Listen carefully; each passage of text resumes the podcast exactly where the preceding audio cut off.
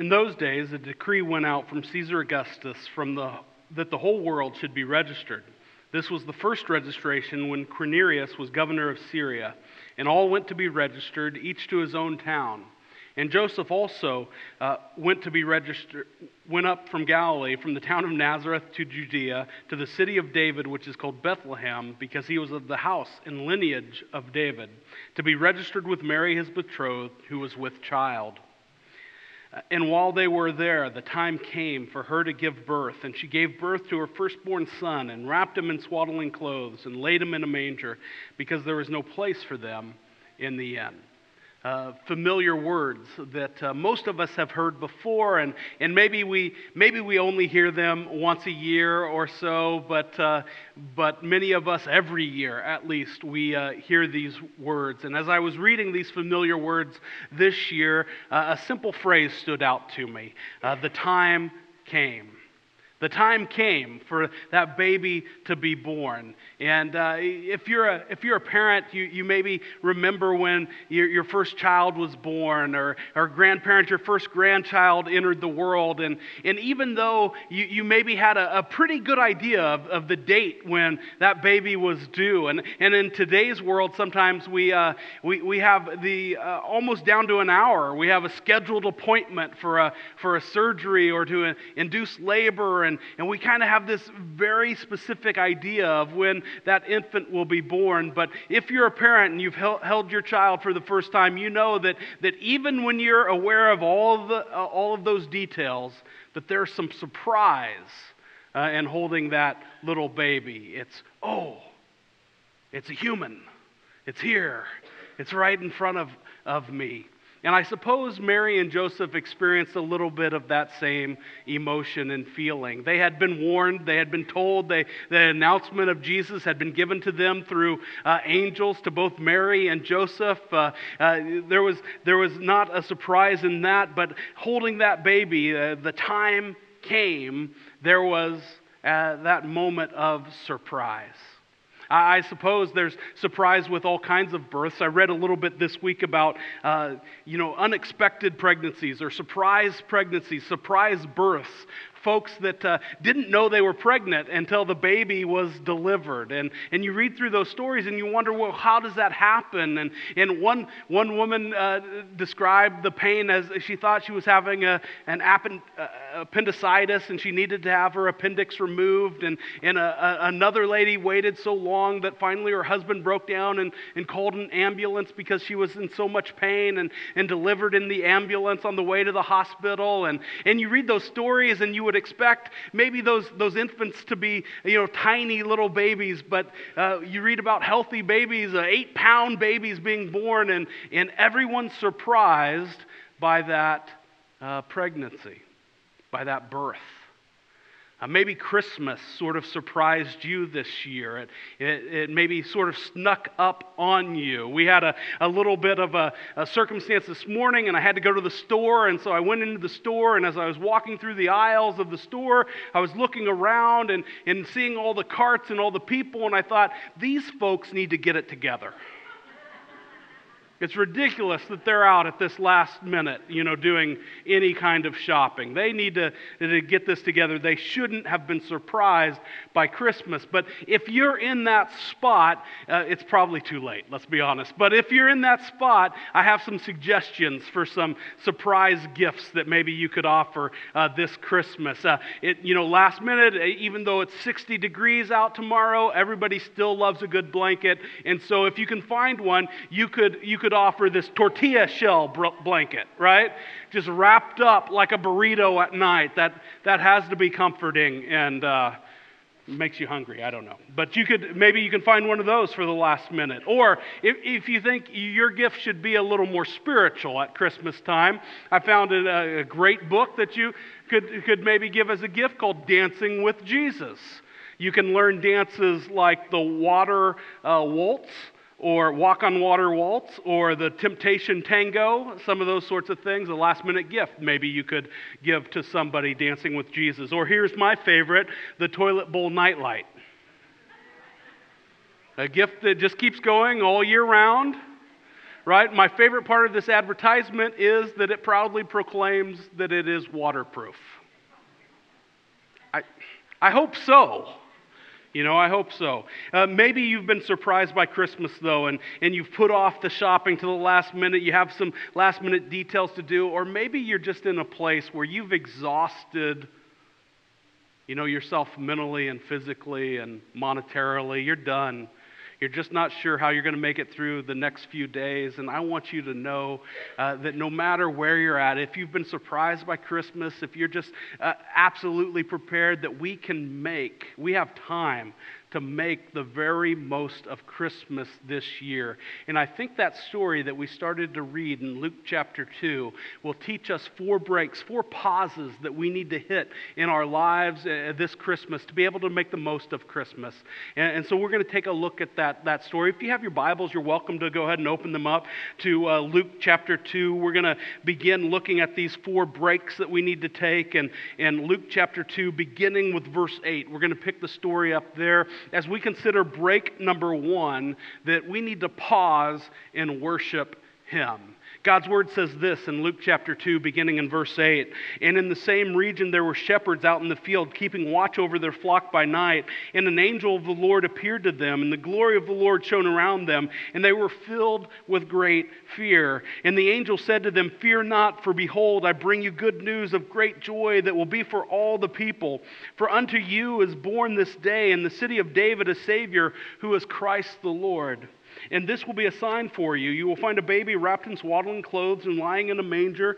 And suddenly there was with the angel a multitude of the heavenly hosts praising God and saying, Glory to God in the highest, and on earth peace among those with whom he is pleased. When the angels went away uh, from them into heaven, the shepherds said to one another, Let us go over to Bethlehem and see this thing that has happened, which the Lord has made known to us. We need to take a break in worship him. Our story in verse 8 begins with these angels and, uh, or these shepherds out in the field keeping watch over their flock. These were ordinary guys doing an ordinary job on an ordinary night. They had done the same thing the night before and the night before that and the night before that, and the night before that, so on and so on. This was just an ordinary day. This last week, I, we uh, were heading out to a high school girls basketball game, and, and uh, usually high school games are on maybe Tuesday night and Friday night, and because of the winter break, Christmas break, the, the last basketball game was on Thursday night. And so, uh, you know, I'm thinking that day I have to, I mean, I get to go to this girls' high school basketball game on Thursday night, and, and I, am going to go to that game tonight. And then uh, the girls had planned to spend the night at a friend's house because everybody was off the next day. Everybody was, was off on Friday. And so I'm thinking I have a basketball game to go to, and everybody's going to have these activities on the next day. They're not going to work, they're not going to school. And so all day I'm thinking it's Friday, it's Friday, it's Friday.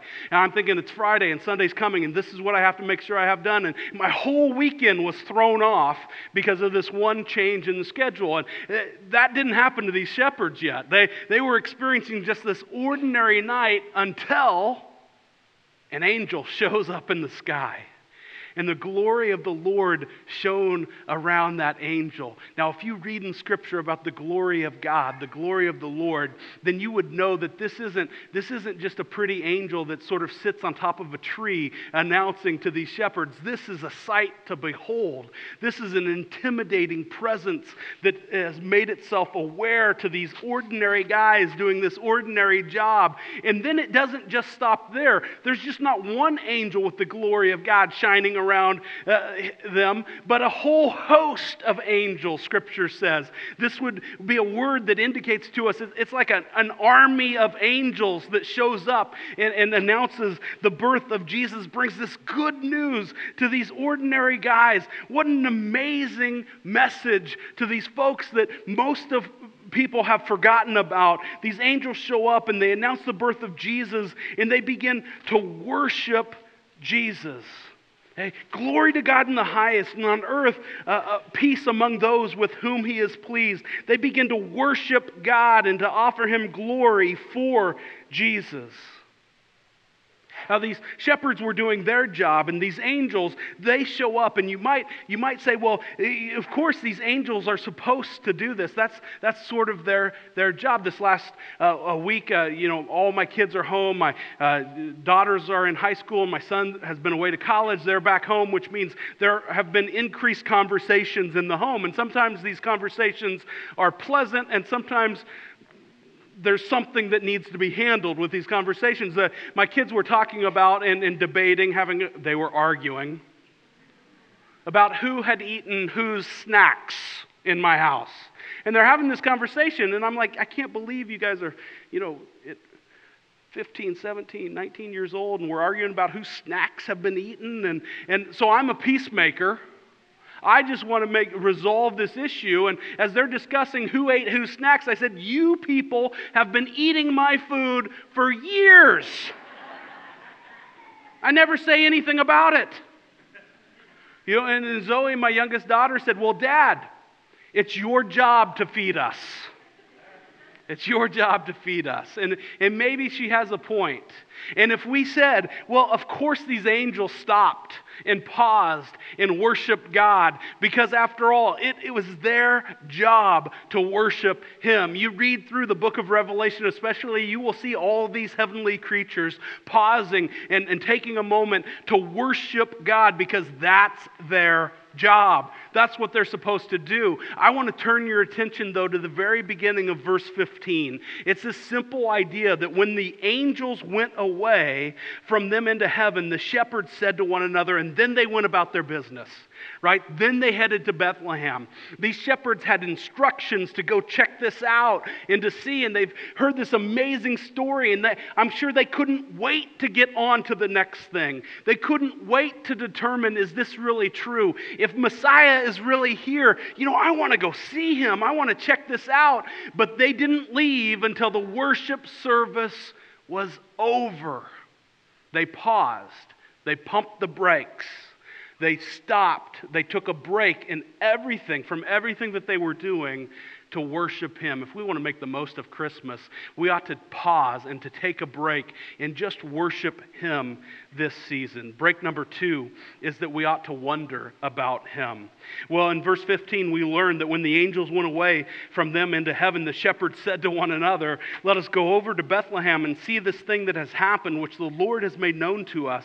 And they went with haste and found Mary and Joseph and the baby lying in a manger. And when they saw it, they made known the saying that had been told them concerning this child. So the, the shepherds hurry off. We hurry well, and sometimes we hurry about the wrong things. But these shepherds had, had paused to worship him, and now they're heading off to see if what the angels had said is really true. And so they go with great haste, and they find Mary and Joseph and the baby in a manger, and it's exactly as the angels have described. And so what's their response? Well, they can't wait to tell anyone they see. And they tell everyone that they see that these angels showed up and they gave us this story, told us this story with really good news for everyone. And then they said, Go to Bethlehem and you'll find this baby wrapped in cloths. And, and it, we went there and it was just like they said. This is true. And scripture tells us that the people who heard the story from the shepherds wondered about it. They wondered about it. That's an interesting word. The Greek that we translate as wonder means to question, which, which makes me a little nervous because it's Christmas Eve. I don't know if we should be questioning anything, but that's exactly what people did who heard this story about the first Christmas for the very first time. They questioned what they heard. And let's be honest for a minute. Let's be honest for a minute. There, there's several of us, many of us, who might have some things to question this last year about God. See, it's awfully hard, if we're honest. It's awfully hard to believe in a good God when life isn't. When things have gone poorly, when we've had a rough stretch, when we've had a bad week or a bad month or a bad year, it's tough to believe in a good God. You know, you think about the, our decorations at Christmas time. We have well, some of my favorite decorations are nativity scenes, and we have several in our living room displayed, and we put them out and we, we show them, you know, display them proudly every Christmas. And uh, some families have different traditions when it comes to nativity scenes. I know some families who will put the wise men in a different part of the house or a different part of the room, and then they'll move them closer to the manger every week because, you know, the wise men probably didn't show up on that very first silent night, and, and it took them a while to get to Bethlehem. And so people moved them a little bit closer each week until on Christmas, maybe, they, they, they put them at the nativity scene. And uh, I know some folks even who will have a little toy uh, dragon, and they'll perch that dragon on top of the, on top of the barn in the nativity scene. And you can go read uh, uh Revelation chapter 12 if you want to know, you know, why people maybe perch that dragon on top of a, a, nativity scene. We have different traditions when it comes to how we display those decorations. I want to give you a new one probably this year. I want to give you permission to go and, and just paint off the beards from your shepherds. Because we put these shepherds out in the nativity scene, and there are these, they're middle aged, old guys with beards kind of hanging out there. And we think of these guys as, as sort of wise old sages who, who hear this good news and they follow the directions right away. That's just not who the shepherds were. These shepherds were the, the lowest class of people in their society that you could think of. They were, they were not trusted at all. History tells us that they couldn't testify in court because nobody would believe them. We might maybe think of them as working class individuals, middle aged men, but they were probably much younger than that. They were probably like junior high kids. You kind of read through the history of shepherds in the Bible, and they tend to be the young folks, huh? And, and by the time Jesus is born, these shepherds end up shepherds because they've had not just a bad week or a bad month or a bad year, but probably a bad decade. These junior high kids turn to being a shepherd because they don't have any other choices. Uh, several of them were likely orphans, more of them probably abandoned with no other choices to sustain themselves but to sell themselves sort of into indentured servanthood as a shepherd and to hang out at night watching these sheep. And it's to that situation, it's in that spot, in that moment, that this chorus of angels shows up and says, We have good news of great joy. There's somebody who's been born who can make a difference in your life, even when it's not going the direction you want it to go, even when things have gone downhill rather than up to the right. Jesus can make a difference. We ought to wonder, we ought to question. Notice as well that when the angels say, You ought to go check this out, you know what the shepherds didn't do? They didn't give a thumbs up and say, We believe you. Right? What did they do? Man, they went to the manger. They went to find out and to discover that everything was just as God had promised. This Christmas, uh, maybe don't paint the beards off your uh, shepherds in your nativity scene, but absolutely take permission to ask questions and to seek Jesus just like the shepherds did. Wonder about him the third break that we need to take is to ponder him. Look at just verse 19. Uh, a little bit different response here as the shepherds wonder about, and, and the folks that the shepherds told wonder about Jesus. Uh, verse 19 says, But Mary treasured up all these things, pondering them in her heart. There's just a little different response. She treasured and she pondered. And so, what's the difference here? Uh, you know, I think of that word ponder and I think of wonder, and there's some, there's some questions that are still being asked. And I think for sure that Mary didn't have a full grasp of what was going to happen in her life over the next several years. She didn't have a full understanding of the destiny of Jesus' life and the mission that he had. But, but she was willing to treasure these things. And there was just something different about her response. And I think that difference is, is that while she still had questions, Jesus was here. Jesus was here.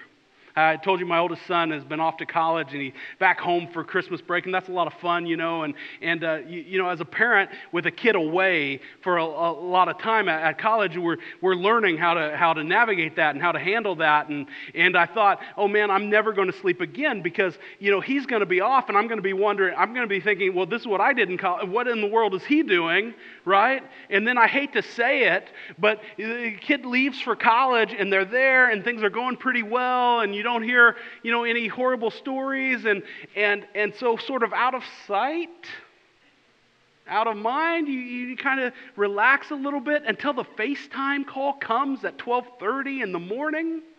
And you answer the FaceTime call and you say, What in the world's wrong? He's like, Nothing, I was just at Walmart and I was you should be bleeding right? You should be dead. I something. You know, don't call it 12:30. What were you doing, Dad? I was asleep.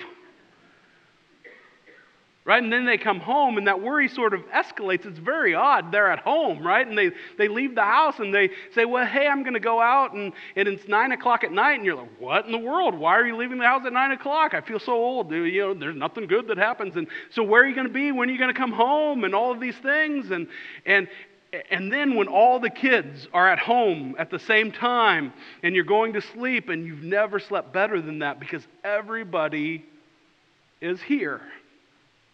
Everybody's here. Mary had all kinds of questions, I'm sure, just like the shepherds did, but Jesus was here. And Jesus is here. A great section of scripture in Philippians chapter 2 uh, describes it like this it, it, encourages us to have the same mindset of Christ Jesus.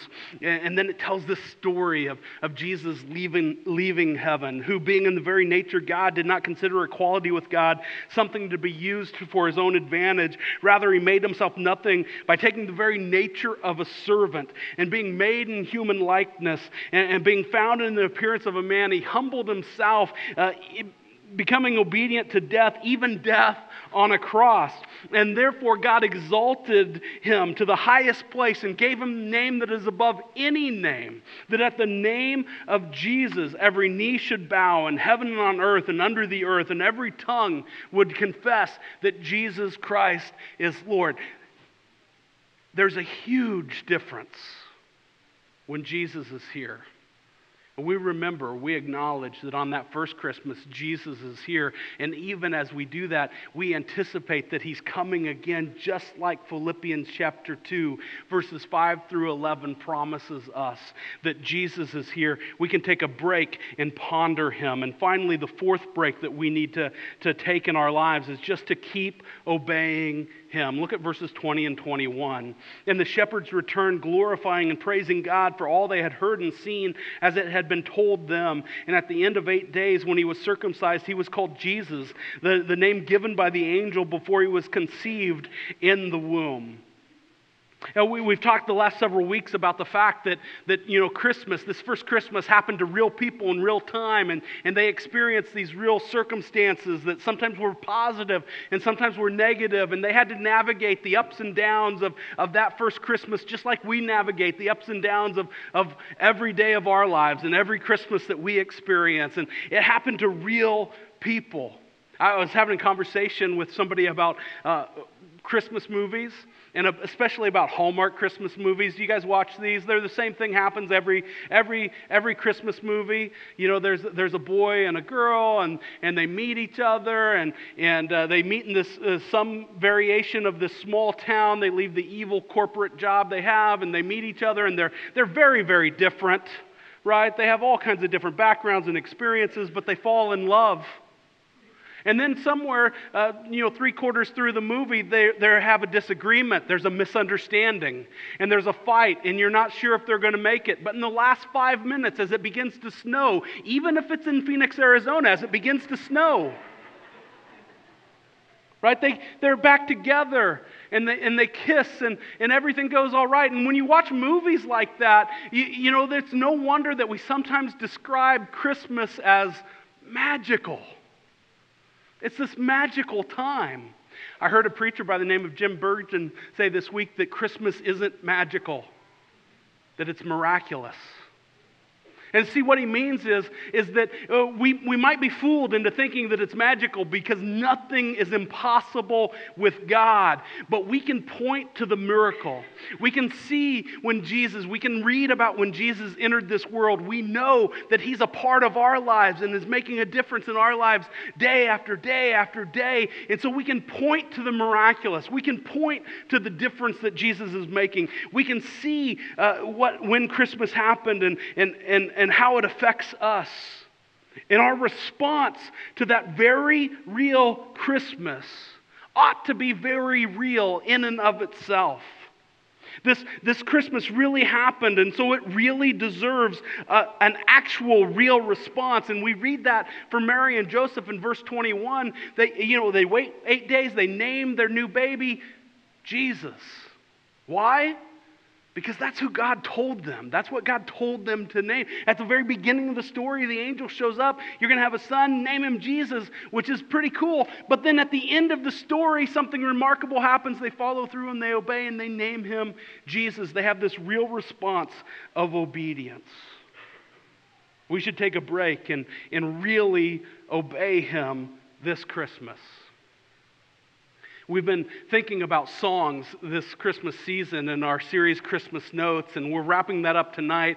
We're going to participate tonight in a tradition here at Wallula Christian Church. It's, it's not a tradition that, that's exclusive to our church for sure. Uh, there, there'll be all sorts of candlelight services this evening, ending with the singing of Silent Night. And we're going to do that right now. Uh, Silent Night is a, is a song rich in history, it's, it's just over 200 years old. And, and when it was written, uh, 200 years ago, it happened at just the right time in just this right place. Uh, a young priest who had written a poem uh, several years uh, uh before that, and he, he goes to prepare for the Christmas Eve service and finds out that the organ is broken. And so he, he wants to have a song to sing that night, and he goes to a buddy's house and he asks them, asks him to write music that would be simple enough to play on a, on a, on a guitar so that they might worship that Christmas Eve. And, and they put the, the words to that poem together with this new music, and, and Silent Night is sung for the very first time. It's this simple reminder of God's timing. And as we look back to the idea that, that as Jesus enters this world at, at just the right time, we know that we can worship this evening at, at just this appropriate time and acknowledge that light has entered our world. And we're going to take a minute just to do that right now. We're going to light some candles and we'll sing uh, Silent Night. And as we do that, I just want us to think about how we can pause uh, to worship Him and to uh, seek Him, to wonder about Him, and to uh, ponder, to acknowledge that He is here, and to keep obeying Him.